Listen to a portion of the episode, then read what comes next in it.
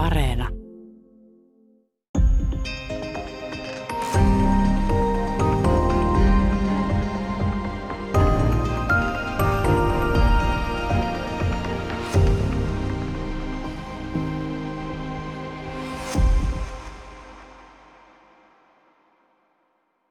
Hyvää päivää. Täällä on tänään vieraana historiatutkija Mona Mannebuo.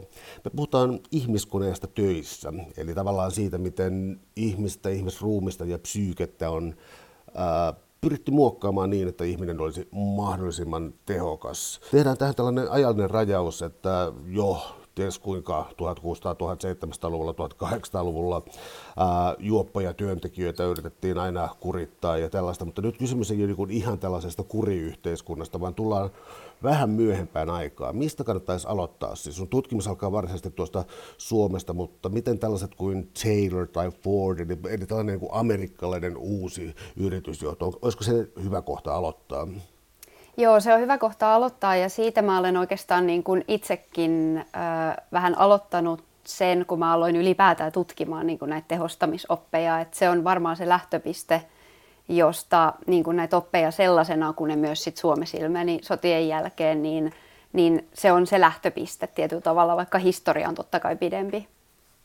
Äh, mikä siinä oli tuota, jujuna, siis oliko jujuna tavallaan niin kuin modernisaatio, koska siis tavallaan voi ajatella jonkinlaista kuriyhteiskuntaa, sitten voisi ajatella jotain marksilaisen työnteorian kautta jotain sitä, kuinka paljon riistetään työvoimaa tai tällaista, mutta tässä tota, tässä on kyse erilaisesta hallinnan muodosta. Voisitko avata niin kuin tätä, tätä hallinnan muotoa, mitä ihmisistä haluttiin ja miten sitä tehtiin? No mä itse asiassa itse ihastuin jo silloin, kun mä aloin tehdä väitöskirja. Mun piti tehdä ihan eri asiasta, siis tämä kymmenen vuotta sitten. Ja sitten mä niin kun jotenkin päädyin lukemaan Taylorin ja Fordin oppeja. Ja ne oli oikeastaan niin kun aika erilaisia kuin mikä oli mun mielikuva. Et ne oli tota, niissä on aika paljon sellaista, Taylorismi varsinkin, tai Taylorin opit, niin on paljon psykologisoivimpia. Ja niissä on paljon enemmän psykologista arviointia niin kuin ihmisestä ja esimerkiksi työläisistä ryhmänä tai sit millä siihen niin kuin loppujen lopuksi on tämmöisenä hallittavana, laajempana kokonaisuutena. Ja Fordin opit sitten taas, niin, tai Fordin elämäkerta, jota mä varsinaisesti olen tota, lukenut, niin se on jotenkin, musta kaikkien pitäisi tutustua siihen, koska se on niin aika kiinnostava kirja. Ja siinä on jotenkin niin kuin, ähm, siinä koko hänen kerronnassaan näkyy tosi voimakkaasti sellainen puritanistinen, hyvin ankara – ja sellainen niin kuin, ö, tavallaan sellainen ajattelutapa, että kysymys ei ole vain niin kuin työn tehostamisesta tai kurittamisesta, vaan kysymys on niin kuin siitä, että, että tässä niin kuin tehdään nyt työtä koko yhteiskunnan ja kansakunnan ja koko maailman hyväksi, että tällä tavalla niin kuin, ää, muovataan tavallaan niin kuin parempaa ja kunnollista työväkeä ja sitten tota, ja sit, sitä kautta lisätään teollista tuotantoa ja kasvatetaan niin kuin kaikkien hyvinvointia, niin se niin kuin jotenkin on se, mikä erottaa sen jossain määrin just sellaisesta kuriyhteiskunnasta, että siinä on, niin kuin, siinä on niin kuin muutakin. Että siinä, on, siinä on vähän semmoista Siinä on vähän semmoista manipulatiivista myös ja sellaista niin kuin psykologista hallintaa, mutta sitten aika paljon myös sellaista, että ajatellaan, ajatellaan tosiaan, että Fordilla erityisesti, että et, et, et, et hän niin kuin tavallaan kokee itsensä sellaiseksi ö, oikeaksi ihmiseksi muovaamaan tätä laajempaa massaa, niin koko yhteiskuntaa. Ja se on minusta jotenkin hyvin kiinnostavaa ja sen takia meillä on mun mielestä hiukan väärä käsitys ehkä Fordismista ja Taylorismista niin kuin molemmista, että kysymys olisi vaan liukuhihnasta tai vaan mittaamisesta. Että ne on paljon suurempia projekteja. Oliko Fordilla se ajatus, joka on ainakin joskus laitettu hänen suuhunsa, että tuota, tai itse asiassa myös sellainen ajatus tavallaan äh, amerikkalaisesta kulutusyhteiskunnasta, eli oli siis duunari, joka teki tehokkaasti töitä tehtaalla. Se sai kohtuullisen hyvän palkan, niin että se oli varaa myös ostaa itsellensä auto äh, ja, ja, ja, ja hankkia talo, mennä naimisiin ja niin edelleen. Eli oliko tässä tavallaan niin kuin kokonainen yhteiskuntaideaali mukana?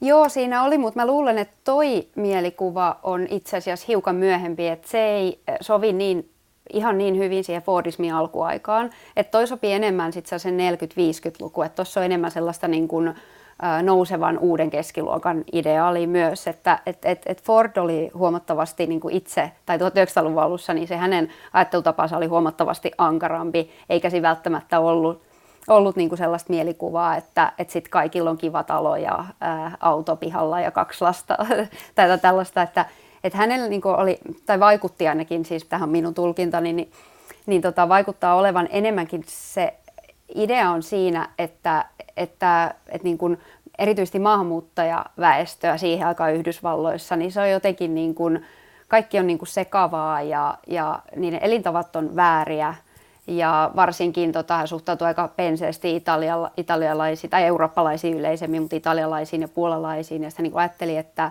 että siinä mielessä on reformistinen yhteiskuntaprojekti, että jos kaikista saadaan niin kuin amerikkalaisia, mutta ei niin kuin keskiluokkaisessa mielessä, vaan siinä mielessä, että, että saadaan niin kuin reipasta työvoimaa, niin sit voidaan maksaa. Mutta musta se on vähän myytti, että hän olisi niin kuin jotenkin avuliaasti ja anteliaasti maksanut paljon palkkoja ja sitten kaikki olisi rynnännyt töihin. Siis tulijoita oli, mutta itse asiassa siihen klassiseen viiden dollarin päiväpalkkaan, niin siihen ei todellakaan niin kuin kaikki päässyt, vaan siihen piti myös niin kuin nähdä tosi paljon vaivaa, että, että pääsi siihen. Ja sitten jos ei sopeutunut tehtaan sääntöihin, jotka oli siis hyvin ankarat, niin sitten sai niin kuin kävellä ulos.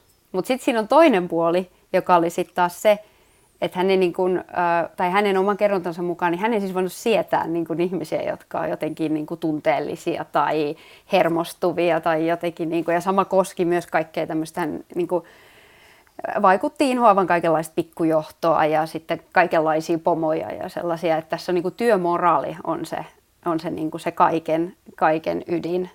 Ja sitten tota, jotenkin ja sit semmoisen niin kuin, kunnon moraalilla niin sit pääsee osaksi tätä niin kuin hänen imperiumiaan, joka sitten tota, noin, niin on, olisi tällainen niin kuin, kukoistava yhteiskunta pienoiskoossa. Mutta se on totta, että myöhemmin sitten sä niin kuin, tavallaan uusia kierroksia myös Fordismia.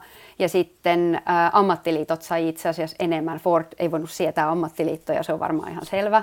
Mutta, tota, mutta ne sai niin kuin oikeastaan sitten 40-luvulla oikeastaan 30-luvun jälkeen niin vähän enemmän tilaa, tilaa sit myös niin kuin, näin, niin kuin klassisilla Fordistisilla tehtailla. Et siinä on eri, eri, niin kuin, eri tämmöisiä ää, jaksoja. No entäs sitten Taylor ja tuota, ikään kuin tieteellinen, no tieteellinen työn tutkimus tai työn ehkä optimaation tutkimus, mä en varmaan olisiko se parempi termi, tuota, ää, oliko se vain käytäntöön soveltamista, tai siis mä tarkoitan niin kuin, ää, tieteellisen opin muoto tästä aiemmasta Fordismista vai toiko Taylor tähän ihan omaan mukaansa? No ää, tota, ne itse asiassa ne on hiukan eri ajattelutavat, että ne aika usein sotketaan yhteen, mutta, mutta jos mä nyt oikein muistan, niin siis Taylor ja Ford eivät tunteneet toisiaan tai eivät mitenkään, heillä ei ollut niin mitään tällaista salaliittoa yhdessä, jossa he niin kehittelevät tällaisen kaikkia kurittavan opin, jota sitten jaetaan globaalisti, vaan, tota, vaan Taylorin ää, teoksista mä oikeastaan innostuin, niin kuin, tai mä jotenkin ihastuin niihin sen takia, että että ne niin kuin lähtee tunteen purkauksesta, kun tota, hän oli niin valtavan turhautunut, kun jotenkin kaikki on niin kuin, äh, hän oli töissä sellaisessa tota, äh, niin kuin teollisuustyöpaikassa, jossa hän nousi omien sanoisen mukaan hyvin nopeasti työjohtajaksi, koska hän oli aika älykäs, joka älykkäämpi kuin muut omasta mielestään siis. Ja sitten hän niin kuin häiritsi se se sekavuus siellä ja sitten semmoinen niin kuin lorviminen, joka ää, tavallaan tuotti tehottomuutta siihen koko organisaatioon. Ja sitten Taylor ei niin kuin pelkästään, ää, tavallaan hän ei voinut sietää niin kuin luonnollisesti lorvivia työläisiä, mutta siis ei myöskään niin kuin lorvivaa työnjohtajaa. Hänen mukaansa oli niin kuin käynnissä vähän tällainen niin kuin sanaton sopimus, että kaikki vähän lorvailee, niin sitten jää niin kuin, enemmän mahdollisuuksia toteuttaa itseään vapaa-aikana ja sitten niin kuin, että ei mene kaikki energiatyöhön. Ja hän ei niin kuin, pitänyt niin kuin tästä ajatuksesta, niin sitten hän alkoi kehittämään tällaista, tota, tällaista ää, niin kuin, joka me tunnitaan tieteellisen liikkeen, liikkeen johtona tai tieteellinen liikkeen hoito tai taylorismi, mikä niin kuin, tota, mitä käsitettä siitä nyt halutaan käyttää. Ja sekin on saanut niin kuin, hyvin monia eri muotoja. Ja mä en ole niin kuin, tutkinut varsinaisesti missään vaiheessa sitä niin kuin kellottamista, että miten hän sanoo, että mitä ketäkin pitää kellottaa, vaan nimenomaan sitä aatehistoriaa tai sitä sellaista niin kuin valtavaa inspiraatiota ja sellaista niin kuin tunteellista tuottumusta, joka hänellä, hänellä niin kuin oli tähän. Ja sitten myös tähän hänen ajattelunsa siitä, että mikä on ideaali työntekijä. Ja se on hyvin kiinnostava kohta siinä kirjassa, kun hän siis tietoisesti, ää, tai hän itse tekee niin kuin tiedettä omasta mielestään, hän tekee tieteellisen valinnan, mutta hän valitsee ää, niin kuin, ää, saksalaista syntyperää omaavan ää, työmiehen ja sitten tota, alkaa tarkkailemaan tämän työntekoa ja sitten tämä on niin kuin hänen mielestään niin kuin, ää, tämä, erityisesti tämä työmies tämmöinen ensiluokan työvoima, koska, koska hän on tota erityisen ahkera ja sitten hyvin säästeliäs ja sitten tota, reipas ja sitten iltaisin niin kun, äh, kävelee pienen mökkinsä luo ja rakentaa niin kun, itselleen uutta omakotitaloa ja niin edespäin, tai ei se ole omakotitalo, vaan semmoista pientä mökkiä. Että et hänessä on niinku sellaisia ominaisuuksia, jotka selkeästi viehättää Tayloria. Ja sitten tota, ja sit hän niinku alkaa peilaamaan muita työläisiä oikeastaan tähän omaan ideaaliinsa.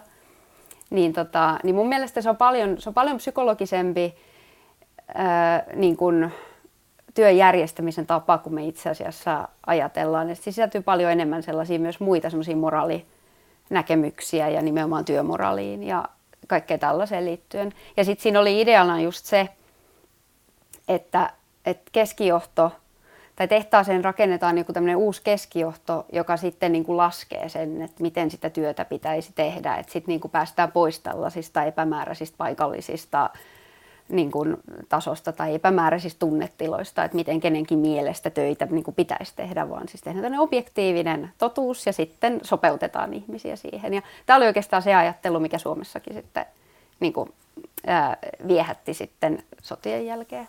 Jatketaan sitä kohtaa. Täällä on tänään siis vieraana historiatutkija Mona Mannevuo. Me puhutaan ihmiskoneesta töissä, eli tietynlaisesta äh, ihmisten optimoinnista työhön. Eli me puhuttiin tuossa aikaisemmin Taylorista ja Fordista, ja sä tässä mainitsit ikään kuin tämän Taylorin äh, tietynlaisen eetoksen, mikä siellä oli, tämän työetiikan tai jonkinlaisen siis tällaisen äh, suhtautumisen maailmaan.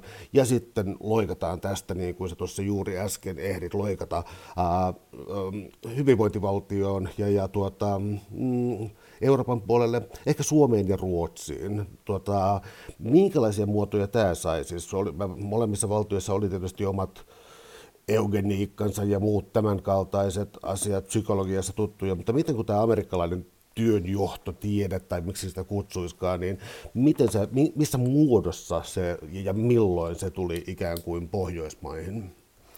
Öö, tota, joo, siinä on, tässä on tietysti semmoinen niin kuin, öö, myös sellainen tausta, että sehän niin kuin Eurooppaan tuli aikaisemmin myös Saksassa niin kuin, tota, ö, oltiin todella innostuneita just tämmöistä rationalisoinnista jo 1920-luvulla ja myös Neuvostoliitossa oltiin, että se on tavallaan sellainen aate, jota myös amerikkalaiset konsultit, tämä on minusta kiinnostavaa ja tämä on Pauli Kettusen, Kettusen niin kuin aiemmassa tutkimuksessa havait, havainnutta, että, että amerikkalaiset konsultit sit mielellään niin kuin myi sitä ideaa kaikkialle, se myös kelpasi niin kuin oikeastaan kaikkialle, mutta erityisesti Mä en osaa Ruotsista niin tarkkaan sanoa, mutta Suomessa niin kun, niin kun tämmöisillä opeilla tai työn tehostamisopeilla, niin niillähän on aina usein joku niin kysyntä.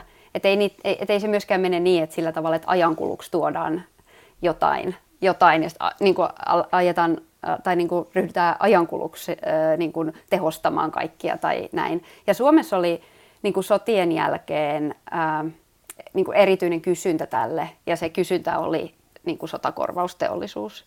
Ja koska se oli niin kuin poikkeuksellinen, poikkeuksellinen tilanne, että vaikka Suomessa on kuitenkin aikaisemmin ollut teollista tuotantoa ja on niin kuin pieniä, me tiedetään kaikki nämä klassiset tarinat pien tehdasyhdyskunnasta, jossa on, niin kuin, on joku yksi teollisuuspamppu ja sitten se niin kuin tavallaan oma ekosysteeminsä siellä. Niin sitten kun sotakorvausteollisuus oli kuitenkin valtiojohtoinen projekti, jota piti tehdä ää, niin kuin hyvin tällaisissa aika ep, niin kuin, epävarmoissa ja voisi sanoa suoraan musta aika uhkaavissa, uhka, uhkaavassa, niin uhkaavissa olosuhteissa ja niin kuin hyvin stressaava, stressaavassa tilanteessa kaikille, niin sitten niin Taylorismi, mä uskon, että se oli siinä kohtaa niin kuin sellainen, se oli hyvin selkeä ja nimenomaan rationaalinen, jo aiemmin monessa paikassa hyväksi havaittu niin kuin keino ää, saada jotain selkeyttä siihen sekä, sekasortoiseen tilanteeseen. Ja kun pitää tehdä joku tämmöinen yksi iso valtiollinen projekti, jos Suomessa ei ollut kuitenkaan niin kuin sellaista valtavaa kokemusta, että ei kuitenkaan ollut valtavia teollisu- teollisia imperiumeja niin kuin aiemmin. Niin mun mielestä se ei istu tavallaan siihen, että sille oli niin kuin tietyllä tavalla tarve.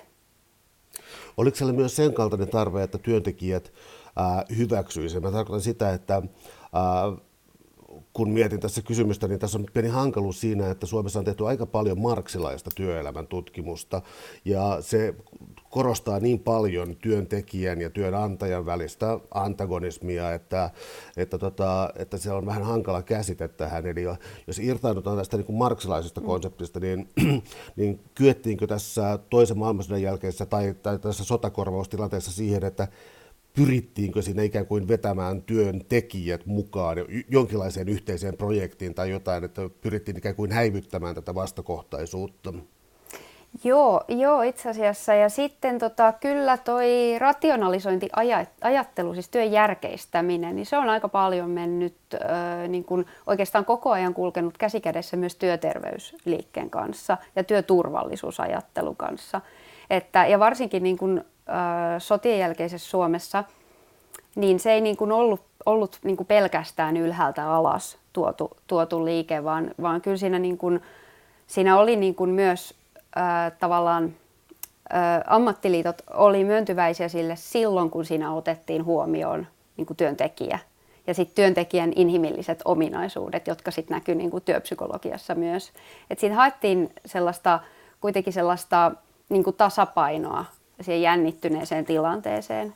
Ja se jännittynyt tilanne ei ollut pelkästään se sotien jälkeinen aika ja sotakorvaukset, vaan se jännittynyt tilanne oli myös niin kuin, ainakin näiden aikalaiskerronnan mukaan, niin, niin se jännittynyt tilanne oli olemassa myös niin työpaikoilla. Eli ajateltiin tavallaan, että keskijohto, tämä on hyvin tayloristinen ajatus, niin että, että semmoinen koulutettu, asiantunteva – ammattimainen ja ystävällinen ja tieteeseen nojaava keskijohto ratkaisee tämän ikävän antagonismin ja sitten niin kun, tota, ja sit sovitaan yhdessä objektiivisesti, niin kuin miten tätä työtä täällä suoritetaan ja sitten riitely hoidetaan niin kuin muualla, et ei työpaikalla. Kuulostaa kovin tutulta tässä ajassa.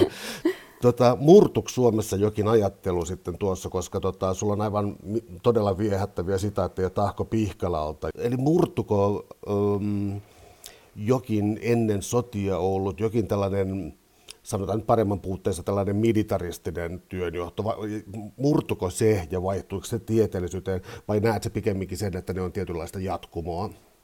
No siis mä näen niin, että ne on jatkumaa, mutta mä näen tämän, tämän myös niin kuin sellaisena äh, hetkenä, jolloin alkoi tällainen, niin kuin, että ryhdyttiin kouluttamaan niin kuin erikseen keskijohtoa tai ehkä sellaista niin kuin koulutettua keski, keskiluokkaa, voi sanoa näin.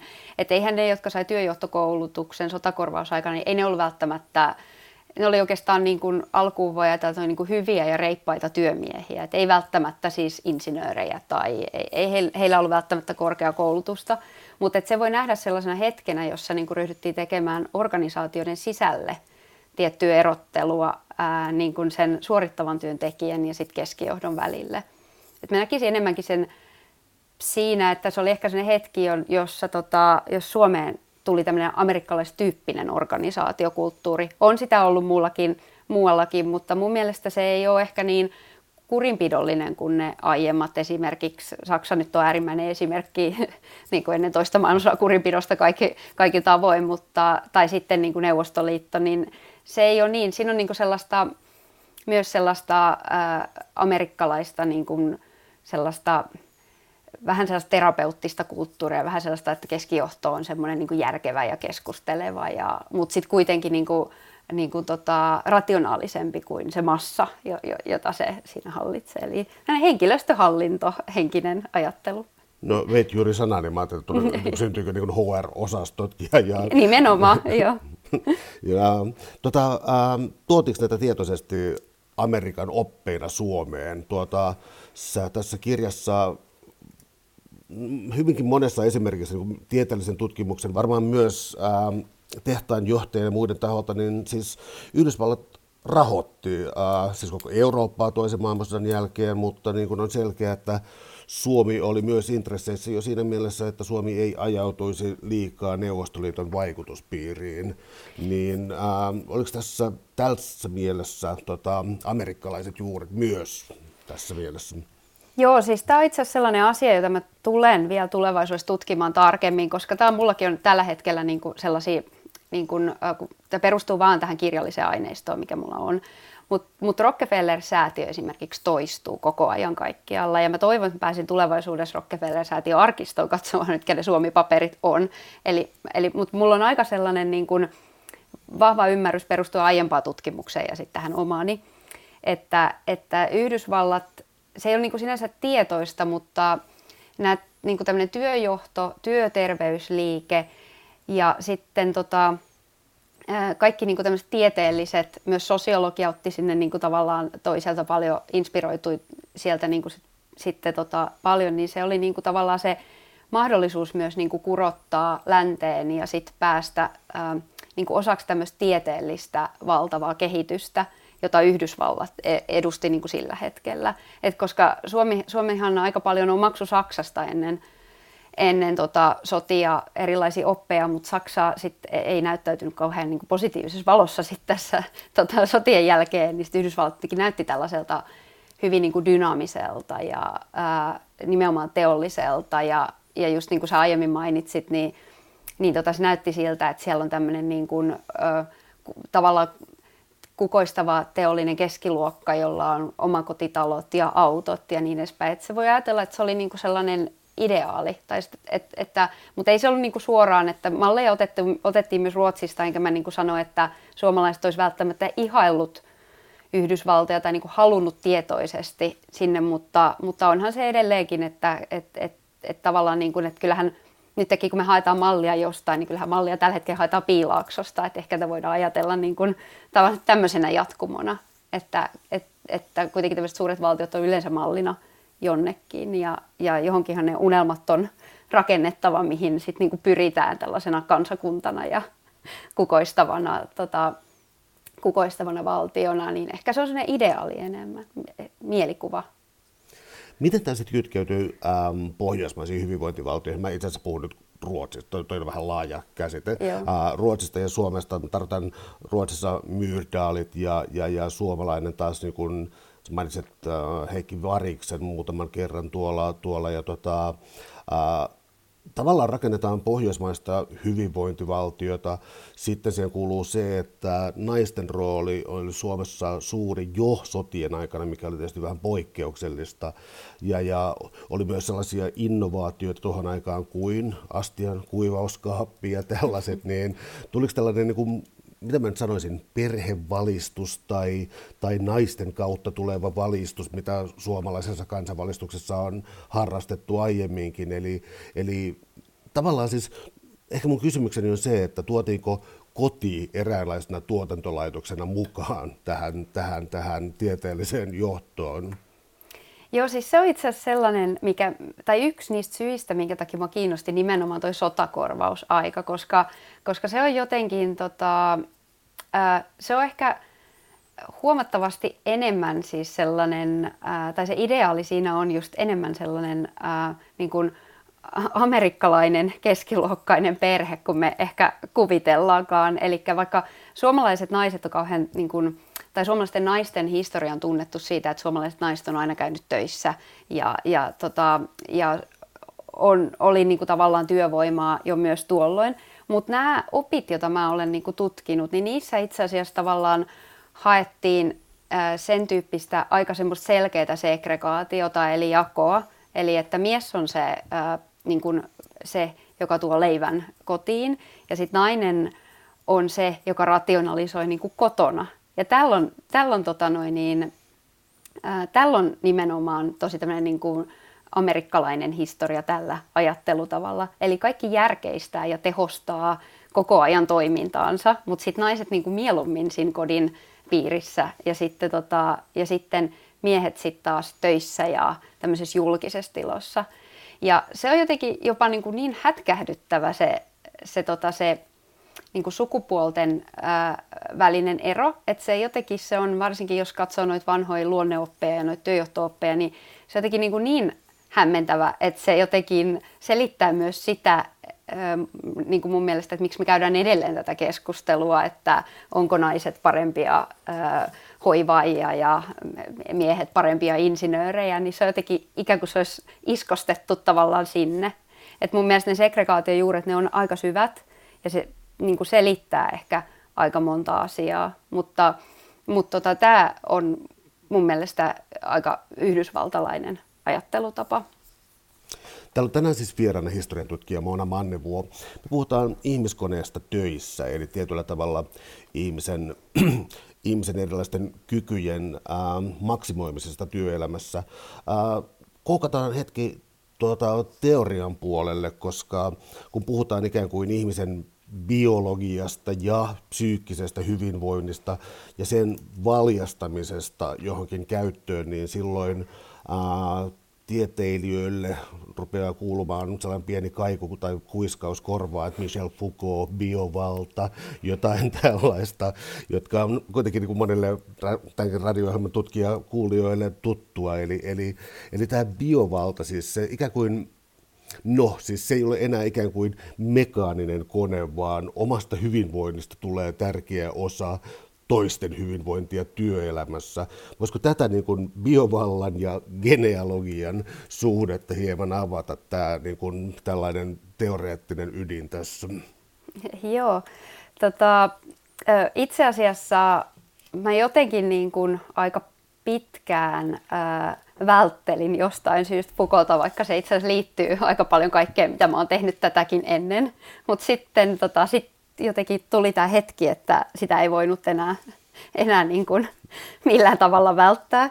Ja sen takia mä olen käyttänyt, tai se auttaa mun mielestä meitä ymmärtämään niin kuin hyvinvointivaltion tiettyjä kehityksiä. Ja, ja sen takia mä olen käyttänyt esimerkiksi tota, Ilpo Helenin Elämän politiikat kirjaa niin kuin selittämään sitä, että minkä takia niin kuin tämmöinen biovalta ei ole pelkästään, joskus se aina mielletään niin kuin sellaiseksi kurittavaksi tai sitten sellaisiksi, että, että jotenkin meitä manipuloidaan kaikkia kauheasti ja sitten tota, ja tehdään ikäviä asioita että valtiojohtoisesti.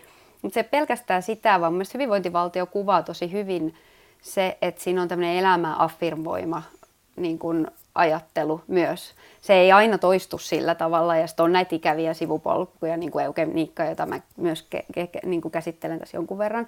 Mutta, tota, mut, mutta työterveysajattelu ja sitten se niin kuin ajattelu siitä, että, että, että, niin kuin, että, että ihminen todella siis on kone, tämä oli siis metafora, jota käytettiin, mutta sitä ei käytetty niin kuin sillä tavalla, että, että, että että olet valtion omistama robotti, vaan siis sitä käytettiin niin, että olet tämmöinen inhimillinen olento, joka ää, ei aina kestä kaikessa niin kuin valtavassa paineessa, ää, varsinkaan jos koneistosi ei niin kuin normaali. Ja sitten, tota, ja sitten niin kuin valtion tehtävä tai työterveyden tehtävä tai, tai jonkun tällaisen julkisen vallan tai ylhäältä alas katson vallan tehtävä on myös niin kuin huolehtia siitä, että kun koneisto on rikki, sitten sitä niin kuin laitetaan kuntoon.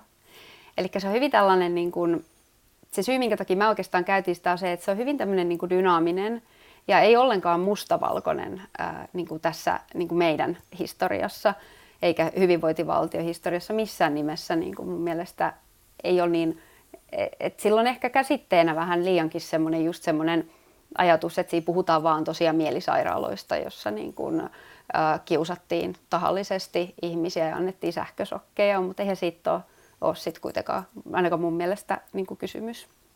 Michel Foucault kautta tietysti voi myös siis ajatella sellaista, että syntyy tai on syntynyt huoli itsestä. Siis aivan yksinkertainen ihmiset välittävät terveydestänsä, mielenterveydestänsä ja tällaisesta ja pitää sitä huolta. Näin on tietysti aina ollut, mutta äh, jollain modernilla ajalla se rupeaa saamaan erilaisia muotoja, erilaiset terapiat, muut tämän kaltaiset, niin ähm, tämä on vähän kärjistävä kysymys, mutta kun me nyt eletään niin voimakasta terapioiden ja psykologisten mm. luokittelujen ja muiden aikaa, niin onko tämä ikään kuin vain uudempi malli tietyllä tavalla biovallasta? Joo, tai siis mun, mun tässä, niin tässä jatkumossa, tai tässä tämmöisessä jonkinlaisessa aatehistoriallisessa jatkumossa, mi, mi, mitä mä niin kuin, luen tai yritän ajatella, koska mulla on vähän tämmöinen historioitsija, tämmöinen perussynti, että mulle niin kuin siis ajanjakso on yleensä joku sata vuotta, niin sitten sen takia on vaikea nähdä, esimerkiksi terapeuttista kulttuuria on todella vaikea nähdä uutena ilmiönä, koska se on nimenomaan toistunut koko ajan. Mutta se, mikä, mikä erottaa esimerkiksi, jos mä ajattelen sit, sitä niin kuin tunnekulttuuria, mikä oli sotien jälkeisessä Suomessa ja esimerkiksi nyt, ja just tämä itsestä huolehtiminen, niin kyllä se on niin kuin selkeästi yksilökeskeisempää ja siinä, on niin kuin, ja siinä on hyvät ja huonot puolensa. Se hyvä puoli siinä on se, että ihminen voi niin kuin kertoa itsestä, tai siis saa välineitä kertoa terapiakulttuurista itsensä jonkunlaiseksi, voi niin kuin kertoa ö, kokevansa, ettei sovi joukkoon, ö, ja niin kuin saa tavallaan mahdollisuuden niin kuin jollain tavalla tehdä itsestään myös niin kuin, ja, tota, tehdä itsestään jotenkin niin kuin tietynlaisen moniulotteisen persoonan, eikä se ole kenenkään mielestä niin ihmeellistä välttämättä. Päinvastoin ajatellaan sille, että et, et upea, että ihminen on noin moniulotteinen henkilö, että hän voi olla, hänellä voi olla hyvä ura, ura ja sitten hän on niin kuin samaan aikaan työupunut ja ahdistunut ja että on tämmöisiä moniulotteisuutta. Mutta sitten taas niin tuossa niin sotien jälkeen, niin, niin se tunnepuhe oli enemmän niin kuin sellaista, että ei, ei mielellään toivottu sitä, että ihminen olisi kauhean moniulotteinen, koska se häiritsee niin kuin tavallaan kaikkia. Ja sitten se on niin kuin vaivaksi ja sitten kun jos on kiire ja pitää nyt hoitaa sotakorvaukset ja jälleenrakentaa, niin siinä on niin kuin aikaa oikein niin kuin jokaisen henkilökohtaisiin kokemuksiin, vaan sitten niin kuin, niin kuin pikemminkin pyrittiin siihen, että ei niinkään tukahdutettu tunteita, vaan siis ää, pyrittiin niin kuin siitä, jokainen pitäisi ne omana tietona että, että, että sinänsä sellainen, niin että, että puhe itsestä ehkä, tai niin kuin sen huoli puhe itsestä voi ajatella, että se on niin kuin muuttunut ja mahdollisuus myös kertoa siitä. Täällä on tänään siis vieraana historiatutkija Mona Mannevuo. Me puhutaan ihmiskoneesta töissä, eli tietyllä tavalla ihmisen optimoinnista töihin, työtä tekemään, mutta myös työn optimoimista ihmistä varten. Otettiinko tässä yksilölliset erot tai sanotaan vaikka maantieteelliset, alueelliset erot, ehkä jopa yksilölliset erot huomioon, koska siis tämä modernin painajaiskuvahan on siis tietyllä tavalla siis se, mitä, johon viittaat kirjassa Chaplinin nykyaika, tietysti siis liukuhihnatyö, tuollainen, mutta siis se, että se, se modernin painajainen on se, että ihmisistä poistetaan kaikki erot ja sen niin kuin looginen jatko on keskitysleiri. Ja tämä on niin tämä modernin varjopuoli ja kauhukuva. Ää, niin, no to, to, tota vastaan on vähän hankala kysyä, mutta siis ää, ää, oliko tarkoitus kuitenkin niin kuin poistaa liikaa miten nyt sanoisin, särmää ihmisistä ja tehdä ihmisistä samanlaisia, jotenkin kurinalaisia, vai oliko tässä mukana jo tällainen hyvinvointivaltiollinen eetos, siis sitä, että oltiin myös yksilöllisiä? Öö, siis siinä oli pohjavireessä mun mielestä se eetos jossain määrin, mutta sitten täytyy myös muistaa se, että sotien jälkeinen niin se tilanne oli hyvin kaoottinen ja ne olosuhteet oli vähän sellaiset, että et, et, et sen takia haettiin erityisen paljon niin kuin, ö, tasapainoa ja sitten niin kuin, ö, tässä oli niin kuin enemmän tämmöistä kurinpidollista niin kuin ulottuvuutta ja sitten se tasapaino ajattelu, niin se ei niinkään ollut ehkä sellaista, että, että ihmiset ei olisi äh, niin kuin erilaisia, mutta sitä, sitä särmää hiottiin tavallaan niin kuin sen takia, että se ei, se ei vaivaisi sitä tuotantoa tai sitä tuotantoprosessia. Ja se on niin kuin tosi kiinnostavaa noissa, että miten tavallaan niin kuin psykologisia nämä opit on, vaikka oikeasti tässä puhutaan niin kuin työn tehostamisesta tai niin kuin siitä, että mitä voidaan olettaa, että yksi ihminen jossain tekee. Mutta ne on myös niin kuin sillä tavalla, ää, tota, sillä tavalla niin kuin psykologisia, ne kuulostaa niin kuin joltain nyky, nykyajan niin kuin tällaiset tiimi, että miten luodaan hyvä tiimi, niin niissä oli kuitenkin aika paljon semmoisia ajattelutapoja, että esimerkiksi, että niin kuin liian ylivireistä tai kiihkoilevaa ihmistä ei voi laittaa niin kuin työskentelemään sellaisen heikkohermoisen ja hieman niin kuin väsyneen ja uupuneen ja asteenisen ihmisen viereen. Et pyrittiin niin kuin rakentamaan tavallaan nimenomaan niitä särmiä hiomalla, hiomalla niin sellaista niin kuin yhteiskuntaa, joka olisi jotenkin hyvin tasapainoinen.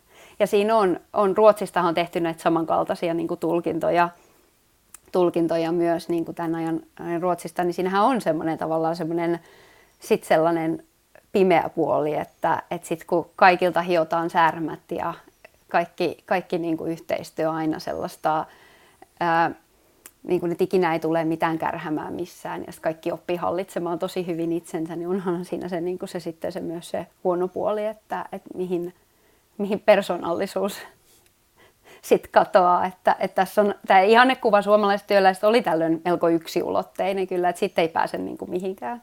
Syntyy suuri houkutus myös siis tehdä siis tällaista, että tällaista analyysiä tavallaan, että tässä on jatkumo kyseessä ja, jotkut näistä termeistä on niin hätkähdyttävän ää, ajankohtaisia, kuten psykopaatit, joita niin kun pinnallisesti lukee lehtiä, niin olen ymmärtänyt, että noin 90 prosenttia väestöstä on psykopaatteja ja narsisteja.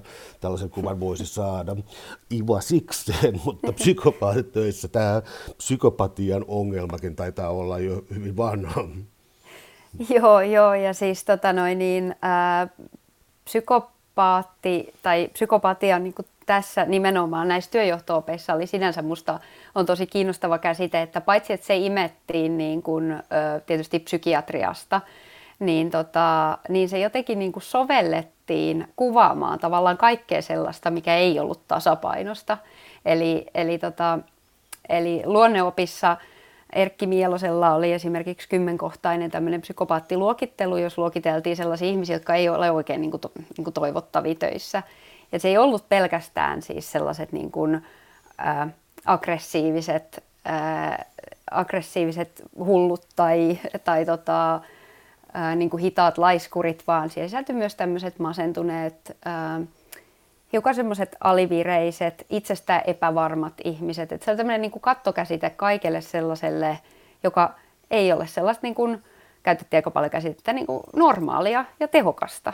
Eli siis sellaista, että tullaan töihin ja sitten tehdään töitä ja sitten mennään niin kuin kotiin, eikä sitten siinä välissä niin kuin, niin kuin tota, tapahdu mitään sellaista kummallista, että, että yhtäkkiä ruvetaan itkemään tai yhtäkkiä riitelemään tai yhtäkkiä... Ää, näissä on aika paljon myös ajatuksena se, että mielellään sit omaa agendaansa ei saanut kertoa töissä, niin ei siellä ruveta yhtäkkiä sitten niin kuin jakamaan jotain lentolehtisiä, lentolehtisiä työhuonekunnan tapahtumista, vaan siis että siellä ollaan töissä – ja sitten tota, ja sit mennään kotiin lepäämään ja sitten mielellään jatketaan kotona samalla tavalla kuin jatkettu siellä töissä. Et ei sielläkään sit niin kuin juopotella ja riidellä ja tota, sekoilla, vaan siellä levätään seuraava päivää varten, jolloin, jolloin tullaan sitten taas tasaisena töihin.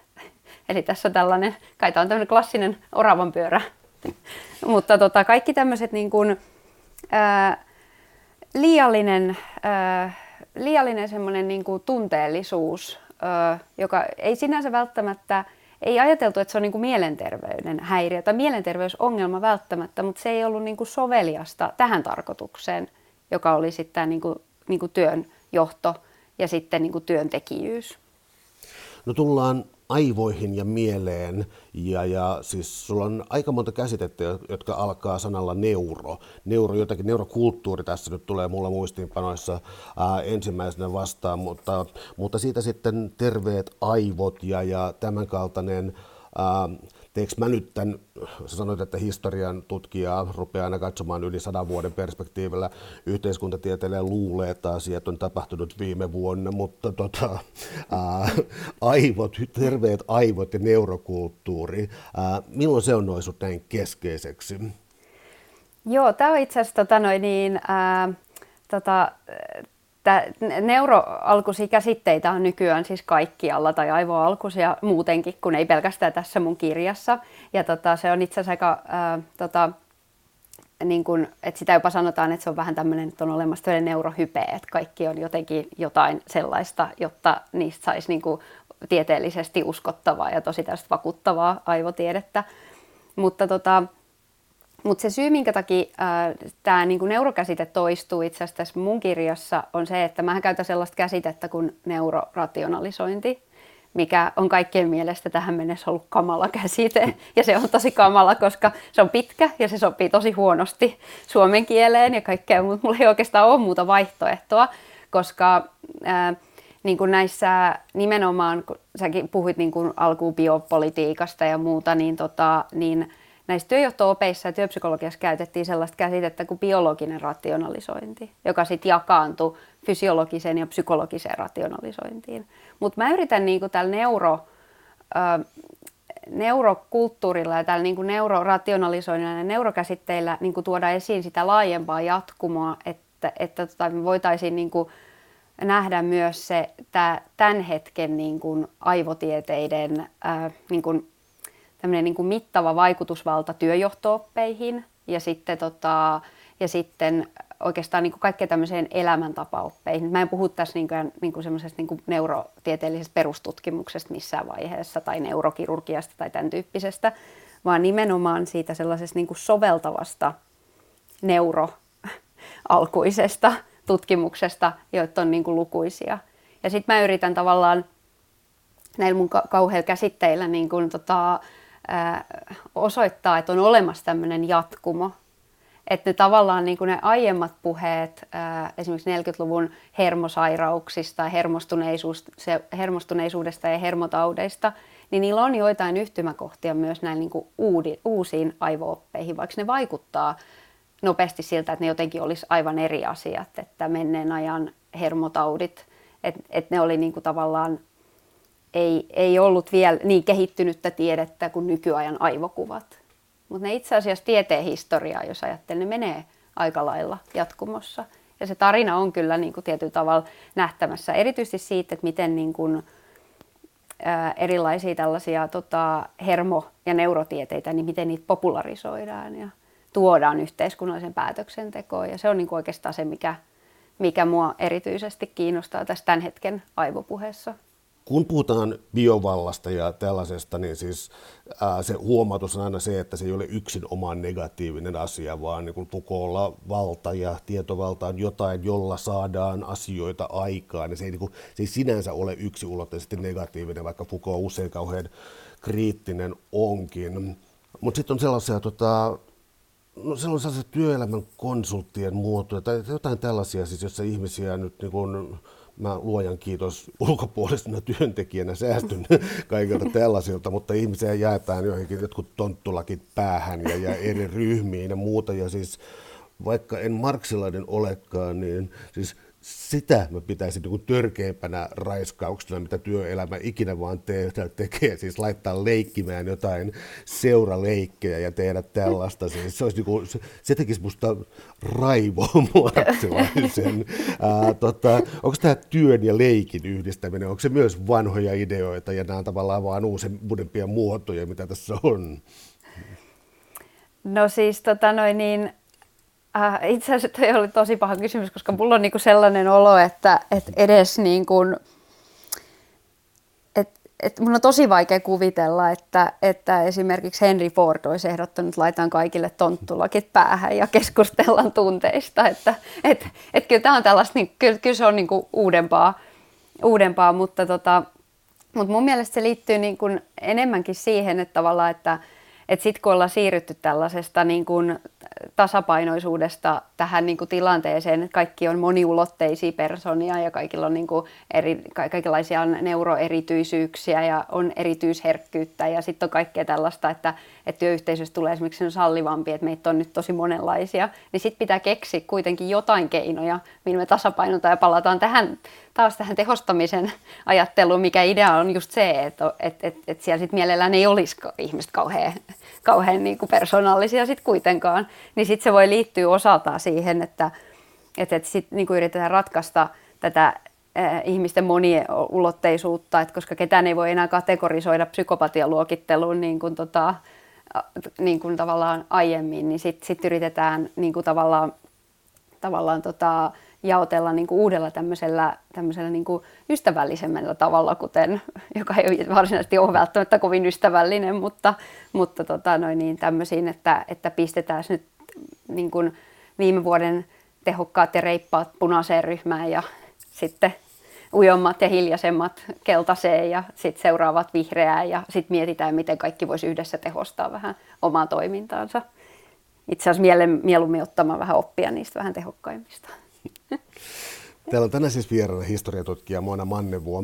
Me puhutaan ihmiskoneesta töistä, äh, ihmiskoneesta töissä, eli siitä, miten ihmistä on optimoitu työtä varten ja jossain määrin työtä optimoitu ihmistä varten. Herää kysymys vapaa-ajasta, koska se kulkee tavallaan tässä läpi. Siis, miten tämä nyt menikään, siis Marksilla Hengelsillä siis oli tuota, termi oli uusintaminen, joka viittasi ainoastaan siihen, että se vapaa-aika välttämättömyys, jonka kautta voi tehdä enemmän töitä. Se tarvitaan, se palautuminen.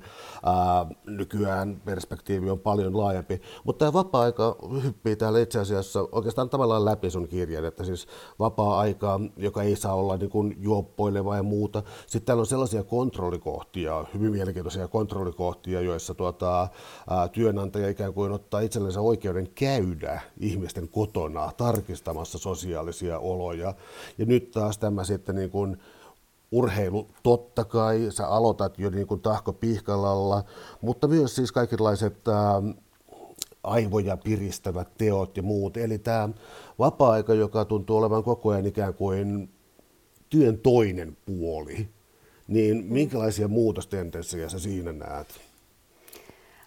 No tota, se on itse asiassa yllättävänkin samankaltainen tämä vapaa-aikaan liittyvä ongelma niin kuin kautta teollisen historian, vaikka sit vapaa-aikaa nyt on enemmän kuin ehkä, ehkä aiemmin, mutta se, niin kuin, se mikä läpäisee tämän koko teollisen ajattelun, se, että vapaa-aika siis lähtökohtaisesti on ongelma, koska, koska tota, se saattaa nimenomaan häiritä sitä varsinaista asiaa, mitä ollaan tekemässä, eli työtä. Ja, ja se ongelma on nimenomaan tämmöinen moraalinen, ja Fordilla se oli tosi voimakas. Sen takia Fordin niin kuin ajattelussa niin, niin se kuuluu ihan siihen tehtaan toimintaan, että voidaan niin kuin vähän tarkastella, että minkä sortista väkeä täällä on töissä, että, että, että, tota, että mitä tapahtuu, että onko siisti koti ja niin kuin, onko puhdasta ja niin edespäin. Että se on myös osa niin kuin tavallaan sitä teollista historiaa ja tietyllä tavalla sen työvoiman niin kuin uusintamista. Mutta mutta mun mielestä se on tosi kiinnostavaa, että, että näissä suomalaisissa työjohto-opeissa niin se vapaa-aika tuntuu olevan niin kuin erityisen ongelmallista myös siksi, että siitä tulee kaikenlaisia niin kuin houkutuksia.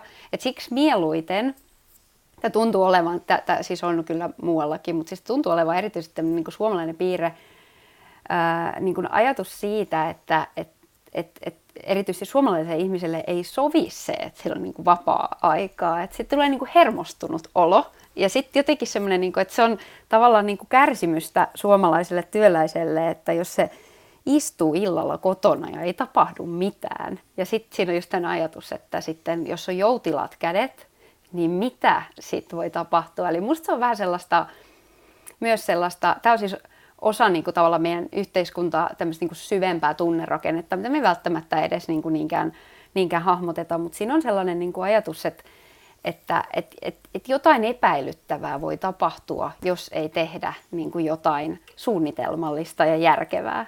Eli sellaista niin kuin taistellaan tavallaan epäjärjestystä ja epäjärjestystä vastaan. Ja ainahan riittää kaikenlaista järjestelemistä ja puhastelemista, että jos ei muuta, niin äh, pihan voi siivota – lehdet voi haravoida, että se voi olla jotain tällaista niin kuin, asunnon voi järjestää, se voi olla myös sellaista niin kuin jotain semmoista yleistä, yleistä puuhastelua, mutta kunhan ei niin kuin vaan istuskele toimettomana.